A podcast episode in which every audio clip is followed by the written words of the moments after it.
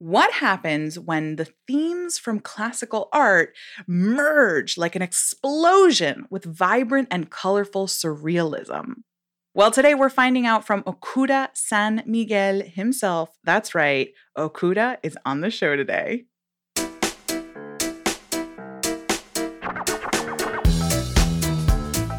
Welcome to the Cultured Podcast. I'm your host, Michelle Corey, and together we'll journey into the unknown reaches of the art world.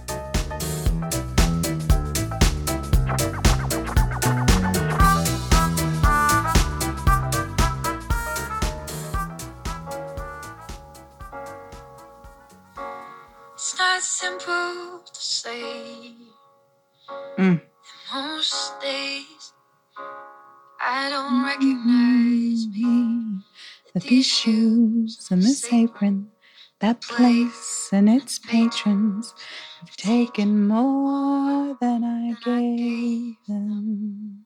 Mm-mm-mm. Not easy to know, not anything like I used to be. Oh, it's true, was never attention's weak center. I still remember that girl. Oh, hello, my bebes. Okay, so why in the hell did I start this recording off by by singing to a Broadway musical?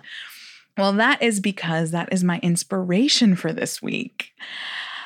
This is a crazy time, y'all. We have been releasing episodes of Cultured that we recorded months ago and that we already had edited and ready to roll. And so, this is the first opportunity that I am getting to sit down with you and just say, wow, like, holy crap. I want to know how you're doing. I'm I'm really curious to see how everyone's doing. I think like the general consensus is that we're all taking this one day at a time that every single day has its highs and its lows, sometimes minute by minute. If we're lucky, it's week by week, but we're certainly all doing the best that we can right now. And I'm excited for this really special episode that we have here with Okuda San Miguel, who is one of the most famous street artist in the world. And right now, I've been following him on social, and he's been doing some really cool things with his quarantine time, like developing Okuda masks on Instagram and finishing up on paintings and planning new murals and paintings. And that's kind of all we can do right now is make the most of our time in isolation. And whether that for you means embracing it as an opportunity to release some feelings, some anxieties that come up, or observe the fears that come up, or if that means that you're busier than ever with work and so you're producing a lot.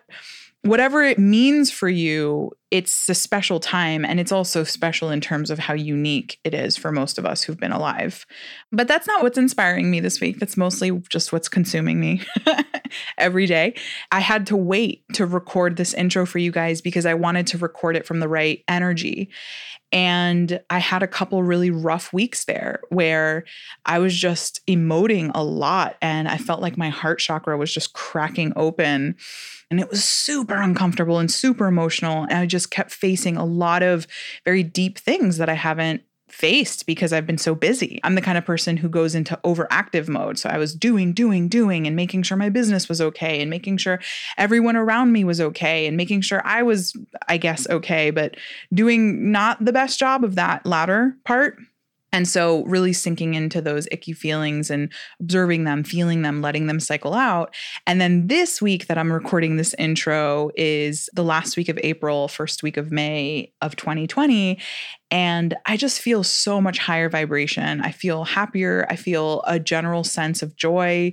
Like I said, it can be week by week, right? So I'm embracing this time. I'm sitting down and I'm recording this because I'm finally there where I feel really positive. and so that's an interesting differentiator because it's not that I feel positive because I'm repressing or avoiding. That's really important. We shouldn't repress or avoid at this point, but rather just face everything head on. And you're isolated at home. So it's the perfect opportunity to do so, if I might say so myself.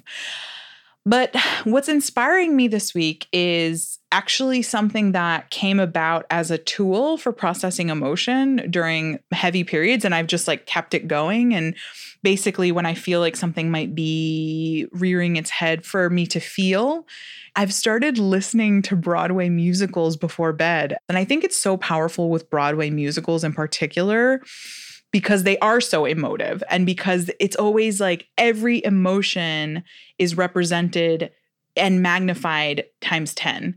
And so sadness is deep, dramatic sadness, and anger is resonant fury. You know, it's like rage, but bellowing on high. And I just like allow myself to feel through the feelings of the Broadway musicals. It's actually been really effective tool for someone like me who can be so guarded to just like sink into whatever I'm feeling. And it's also funny because whatever is meant to come up is that emotion I'm specifically resonating with. So that's what's inspiring me is the power of music and musicals in particular, and using those as a tool to express whatever it is you're feeling. I'm super connecting, especially to this one song from Waitress the Musical and it's a part of Sara Bareilles' album. It's She Used to Be Mine. And it really reminds me of the grieving process a lot of people are going through right now. And and I think we're all grieving because we are letting something go forever. We are closing a chapter as a society. And I don't think we're ever going to go back to the way that we were. And in fact, I hope that we never do go back to the way that we were. I hope that we do mourn and grieve whatever it is we're leaving behind so that we can truly leave it in the past. Because I think that this is an extraordinary time that presents an extraordinary opportunity to move forward as a society and to learn from our many, many errors and to heal collectively together and to love stronger and to be more unconditional and kind and caring with one another and to be more tolerant and so, what I hope is that we are, in fact, all grieving the former versions of ourselves that are riddled with trauma or that are controlled by our inner children or our egos, and to mourn the society that we once had that was defined in its worth by monetary and material things, and that is divisive rather than unified. So, this song, She Used to Be Mine, just reminds me of the Michelle that used to exist and and the fact that I'm a very different Michelle today than I was even 2 months ago. We are in a state of metamorphosis right now. And that is an extremely uncomfortable, very exciting thing. So that's it. That's what I wanted to tell you. And I'm so glad I'm in the energy to do so. I love you guys.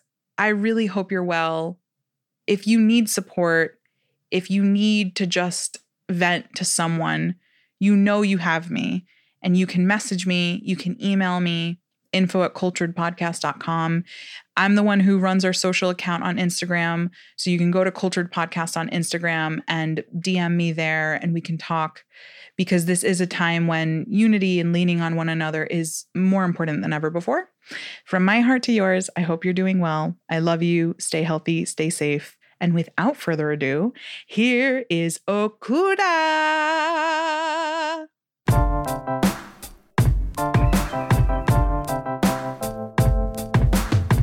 Hi, Okuda. Welcome to the Cultured Podcast.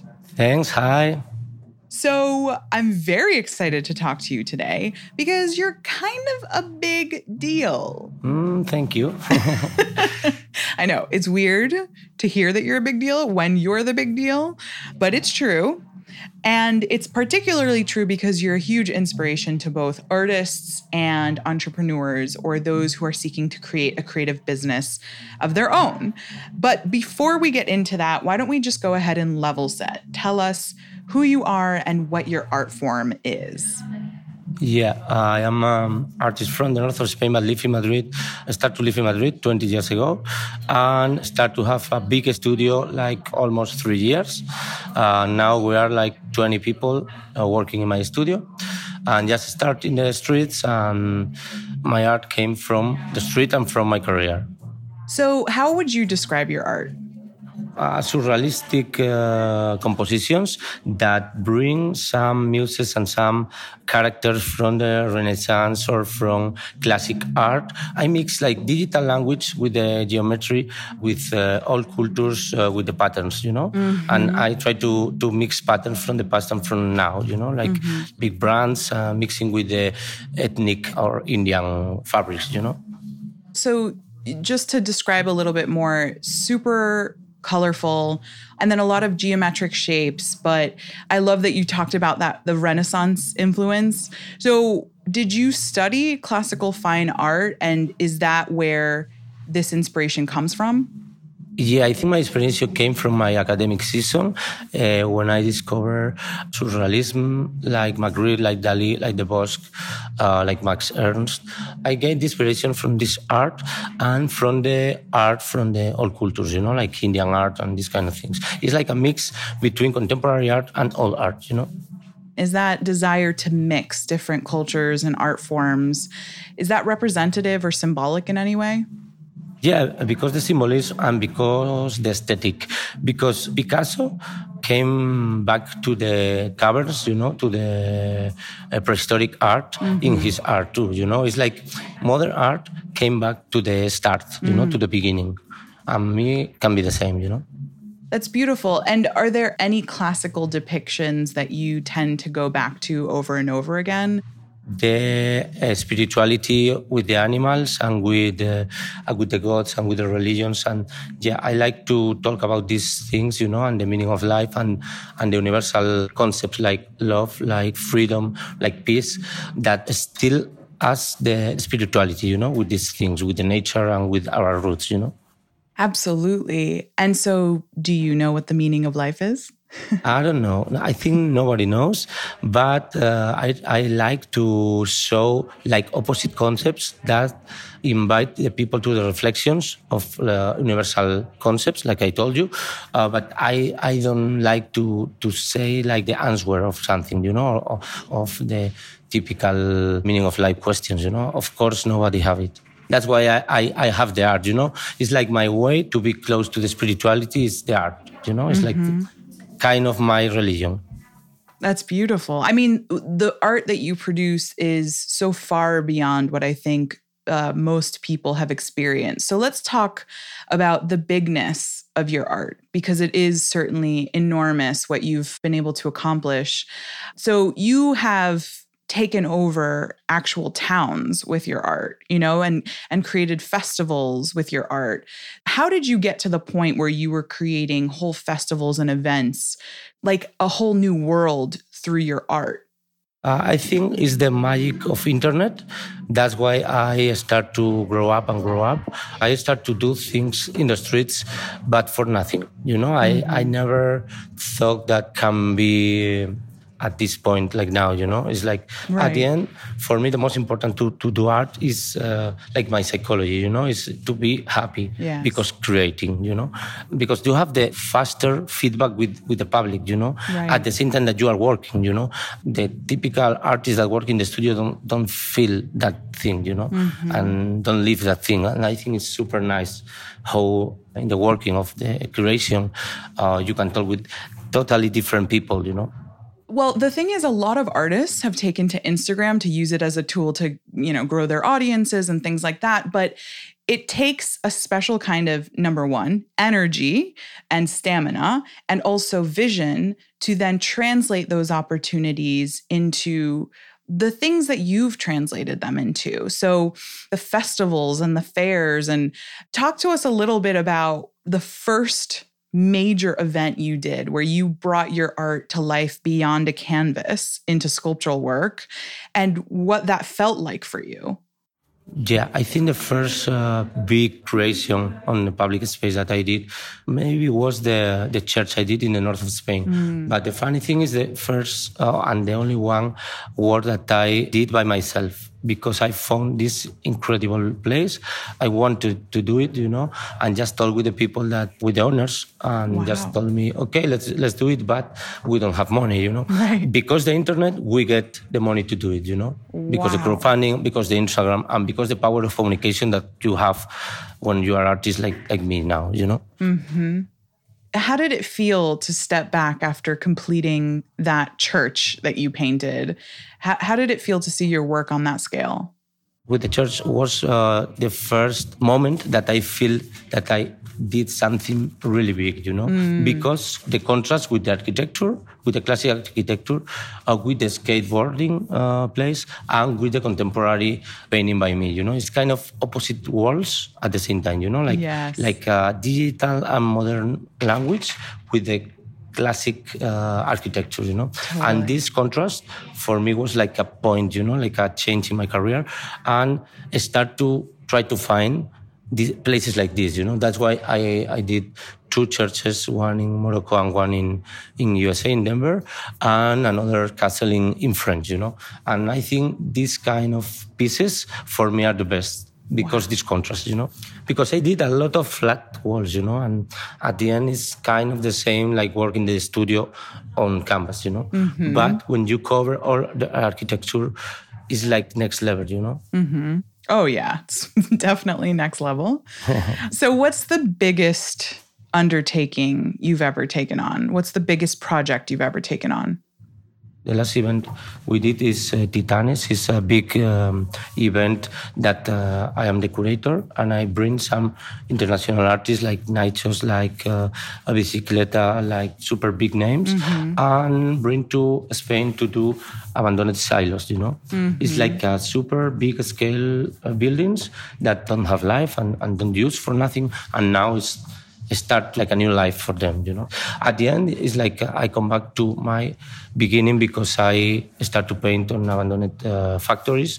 Places that for the people is nothing but for me are like the best me and my team are, are doing a lot of different things. Uh, we have a partner that uh, the name is Raw. They are like techno electronic music parties in the world. They do around 250 parties in the world. They build a lot of sculptures and a lot of artworks to invite the people. And that's why I fall in love with this family and with this agency. And I start to work with them and we create Chaos Garden. And we will be in around 10 different countries. Uh, yeah. I went to Chaos Garden and it was so much fun. And it really was like walking into an Okuda Garden of Eden. And there's uh-huh. just like animals everywhere. And then you had like everyone parading out in their outfits. And that's what I'm curious about is that you, I mean, your first love really is, it sounds like the act of painting. That's your first love. Yeah. Yeah, I think so. But these events, that's why I find it so fascinating. They take a lot of work to create. So there has yeah. to be a love and a passion for that somewhere, right? Yes, yes. And for me, the best is to go to the different or a new country each mm. year, you know, yes. to discover new culture and new new country and put part of my heart and part of my art there, you know. Yes. At the end, the idea is to go to every country in the world, you know. Yeah. Oh, and I I don't doubt that you're going to do that. Like that's the thing is you're someone who seems to envision something and make it happen. And so how many people are on your team right now? Yeah, around 20 people. 20 people. Wow. Yeah, that's why I'm super super focused on decoration. Well, that's good. You have 20 people yeah. so that you can be focused on that because yes, without that yes. then then what are you doing, right? I think that's actually a really good lesson for entrepreneurs and artists in general is to not get caught up in not yeah. to lose your focus and not to get too distracted in the act yes, of, of building something and evolving. So, yeah. how do you keep yourself focused? How do you really maintain that center in your work? Yeah, I'm super focused in my work because I have a big team that that do the boring work, you know, like the mails and the press and everything that I don't want to do. Yeah, yeah, I'm super super focused on on creating. Uh, 24 hours, seven days per week.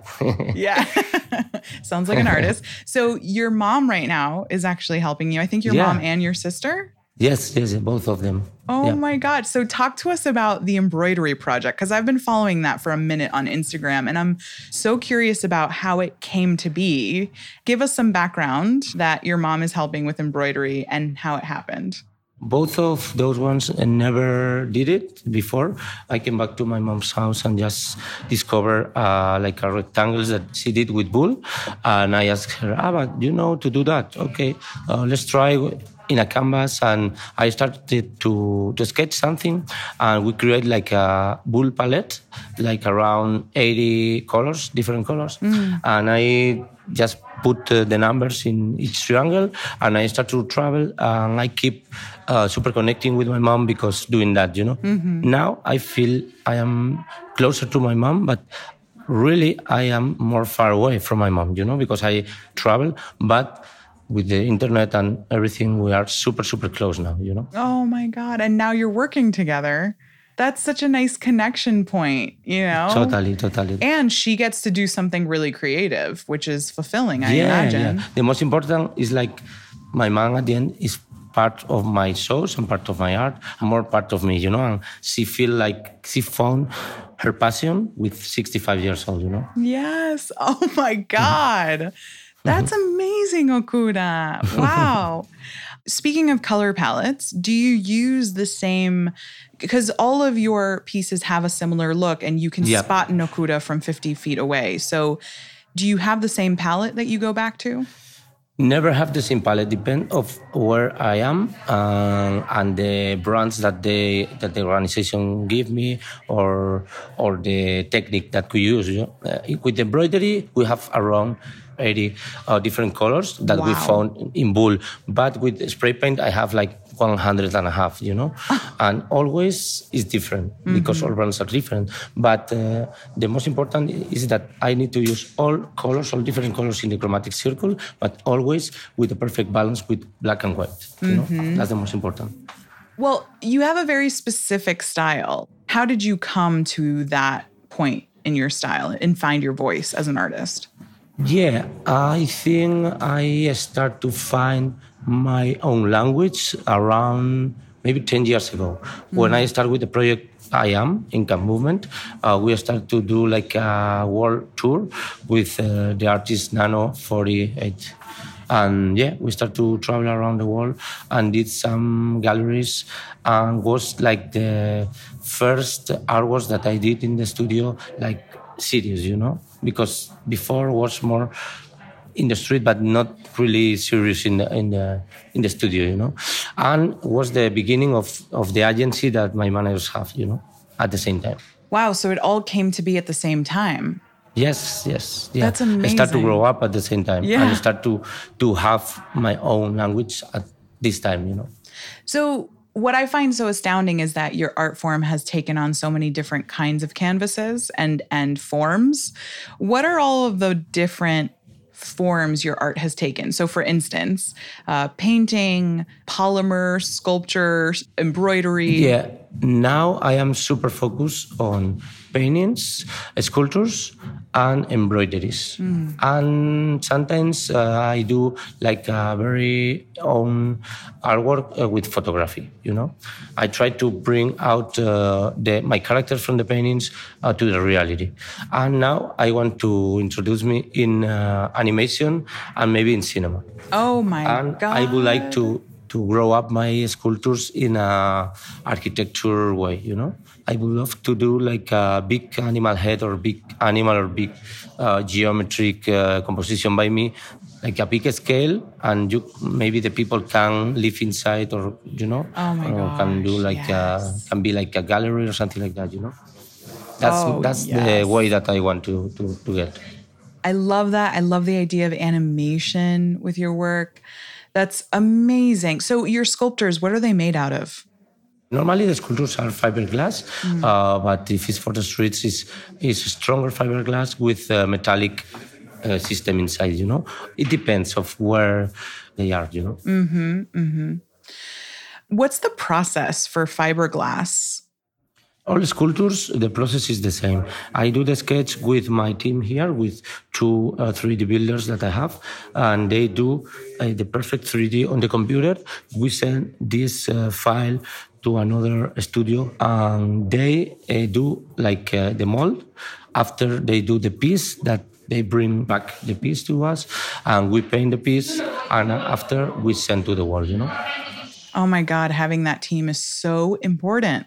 Yeah, if you want to do big things, of course. You you can't do them alone. I, I don't think a lot of people understand that. Like I think a lot of Yeah. artists are criticized for having teams of people who help them create, and it's like, well, what do you expect? You can't do that alone. Do you ever receive that kind of criticism? I don't care about the critics or or you know or the comments because normally I don't see the comments on internet. I don't spend time on that things, you know, and I don't care. Normally it's uh, good feedback because if not, uh, never do that like this, you know. Yes, right. That's the only way. And all the people that come to, to my team was like a natural step, you know, like, like never, never try to find these people. It's like part of the family, but Yeah. it's like they come to us because we need it.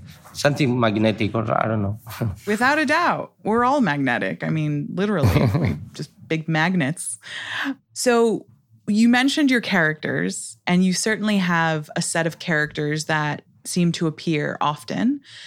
Can you tell us about who those characters are and what they represent for you? I tried to create animals and humans and creators that mix animals and humans, you know, and like metamorphosis between animal and humans. The humans came from the Renaissance and from classic art, and I try to translate to my uh, language, you know. Normally they have like uh, animal heads, but sometimes uh, directly are people that I love, uh, like Faka music uh, group from South Africa, like Thom Yorke, like Public Enemy, like um, different, you know, or, or like friends of mine, you know.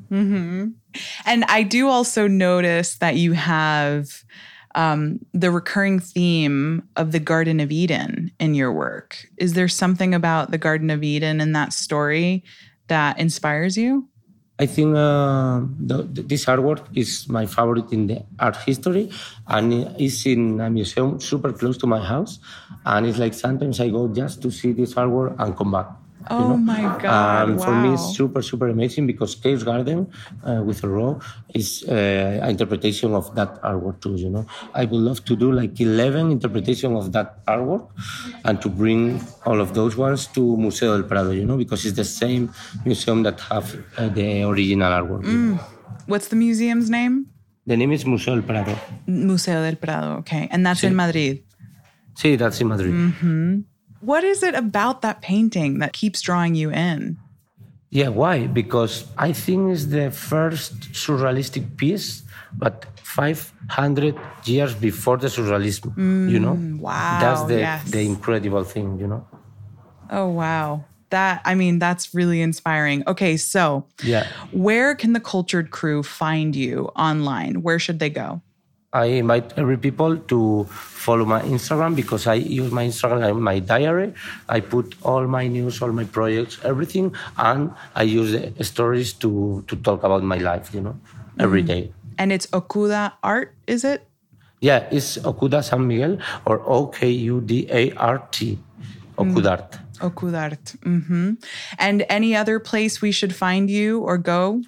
Yeah, I have my new uh, website that the name is okudasanmiguel.com and we have like a world map and we have the points uh, where I have uh, interventions in the world, you know. Oh, Maybe that's the people that like to do the selfies can follow me in the world, my walls in the world, you know, with my uh, website, you know. Um, yes, that's awesome. I'm gonna be one of those people doing selfies, so Yes, I'll tag you. That's super fun. Okay, well, thank you so much for being with us today on the Cultured Podcast, Okuda. Thank you. Peace and love to everyone.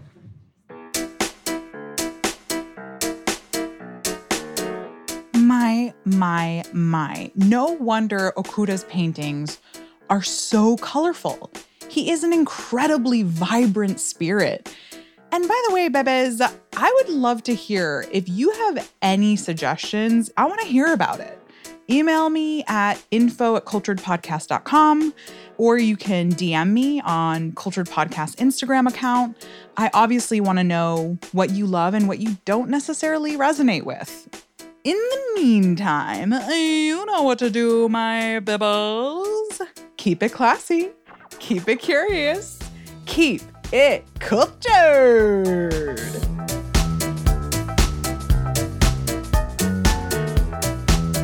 Visit culturedpodcast.com for show notes and subscription links. The Cultured Podcast is a production of my podcast production company, Frequency Media. I'm the host, Michelle Corey. Ina Garkusha is our fabulous producer. Becca Godwin is our wonderful associate producer. And we're recording in Atlanta, Georgia.